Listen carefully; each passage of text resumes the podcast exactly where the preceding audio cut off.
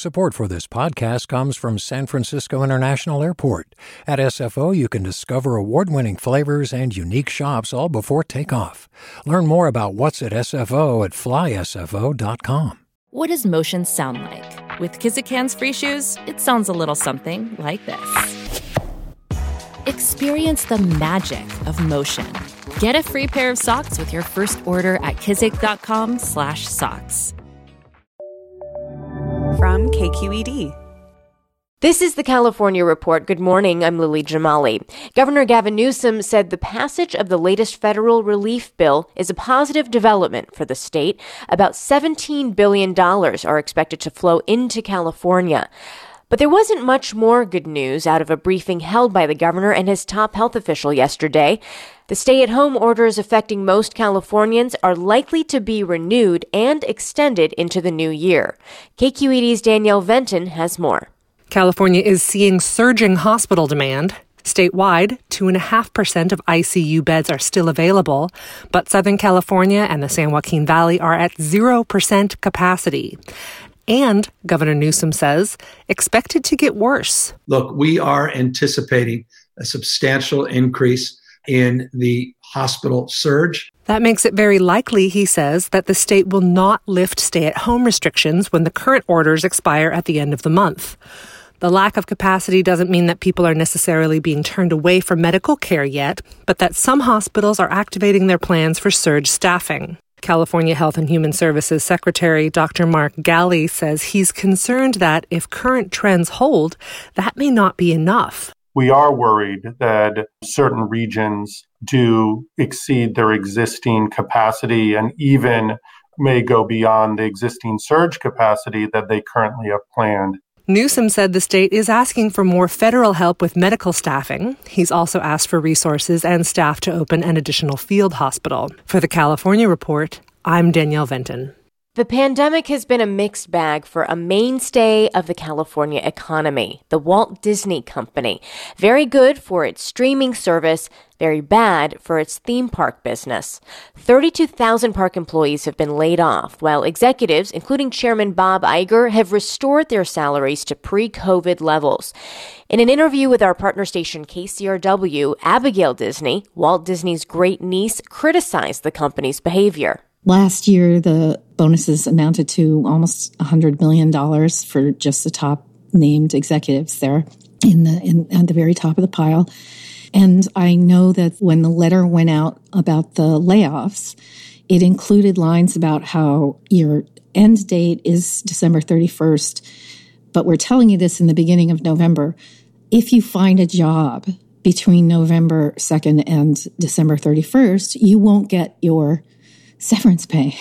That was Abigail Disney appearing on the KCRW program, The Business. Hi, it's Terry Gross, the host of Fresh Air.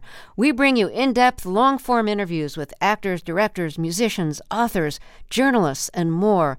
Listen to our Peabody Award winning Fresh Air podcast from WHYY and NPR.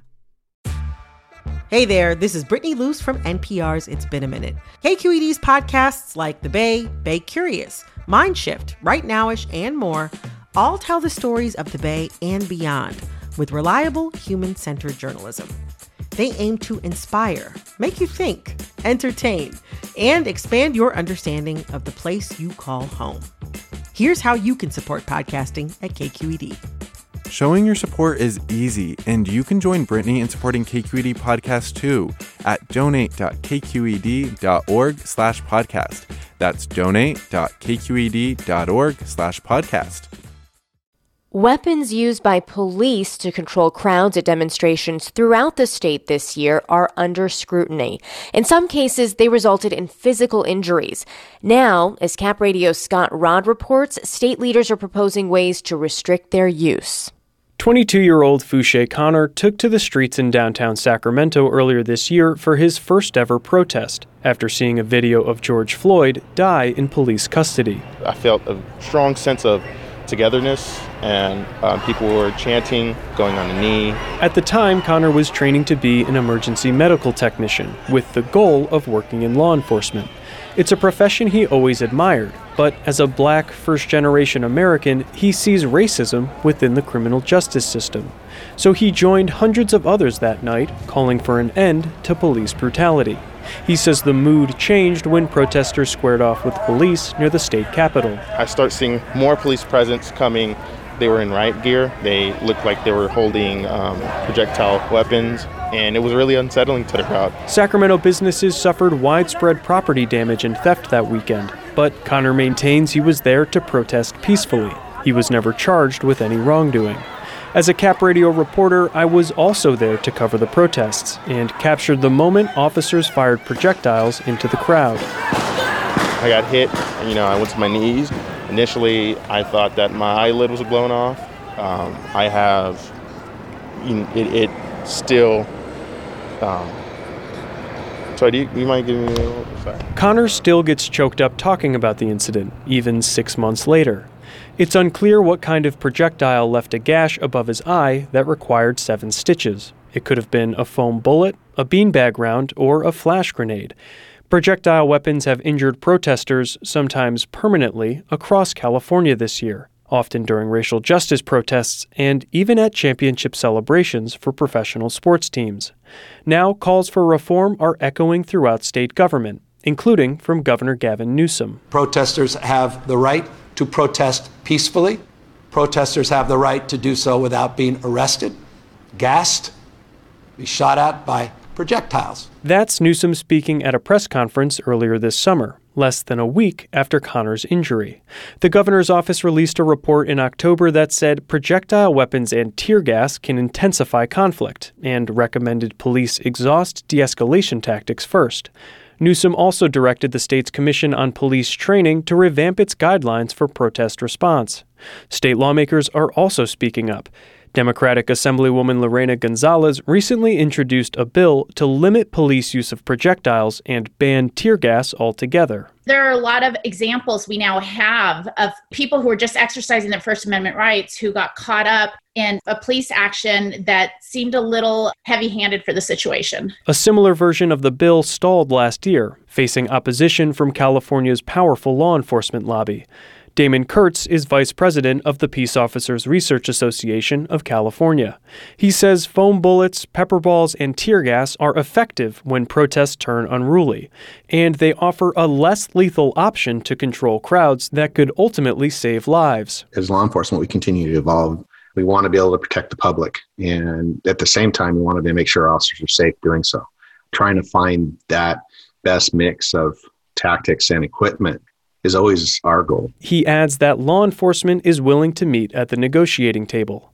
As the reform debate unfolds, Fouché Connor says he wants to play a role. He's just not sure whether wearing a badge is the answer. I don't hate law enforcement, obviously, because I wanted to be part of them, but this needs to change. Is me being part of the law enforcement really helping it change? Or is there something more I can do? He says it's a question he asks himself every day. For the California Report, I'm Scott Rodd in Sacramento.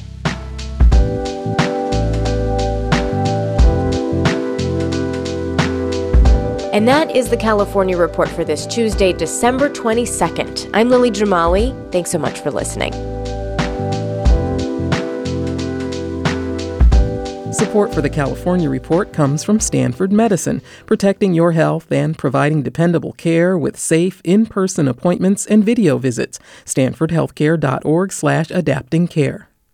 California Healthcare Foundation, ensuring the voices of Californians are heard in California's decisions about healthcare on the web at chcf.org/voices, and Eric and Wendy Schmidt, whose philanthropy includes Schmidt Futures focused on finding exceptional people and helping them do more for others together on the web at schmidtfutures.com.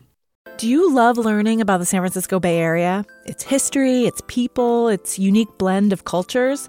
Then you should check out the Bay Curious book. I'm Katrina Schwartz, editor and producer on the Bay Curious podcast, and I'm here to let you know that for the month of May, we've worked out a sweet deal for KQED podcast listeners.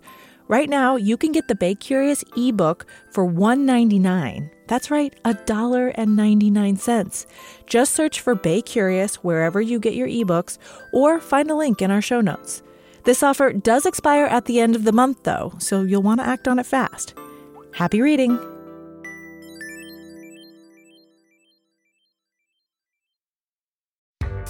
Hi there, I'm Rand Abdel Fattah from Throughline.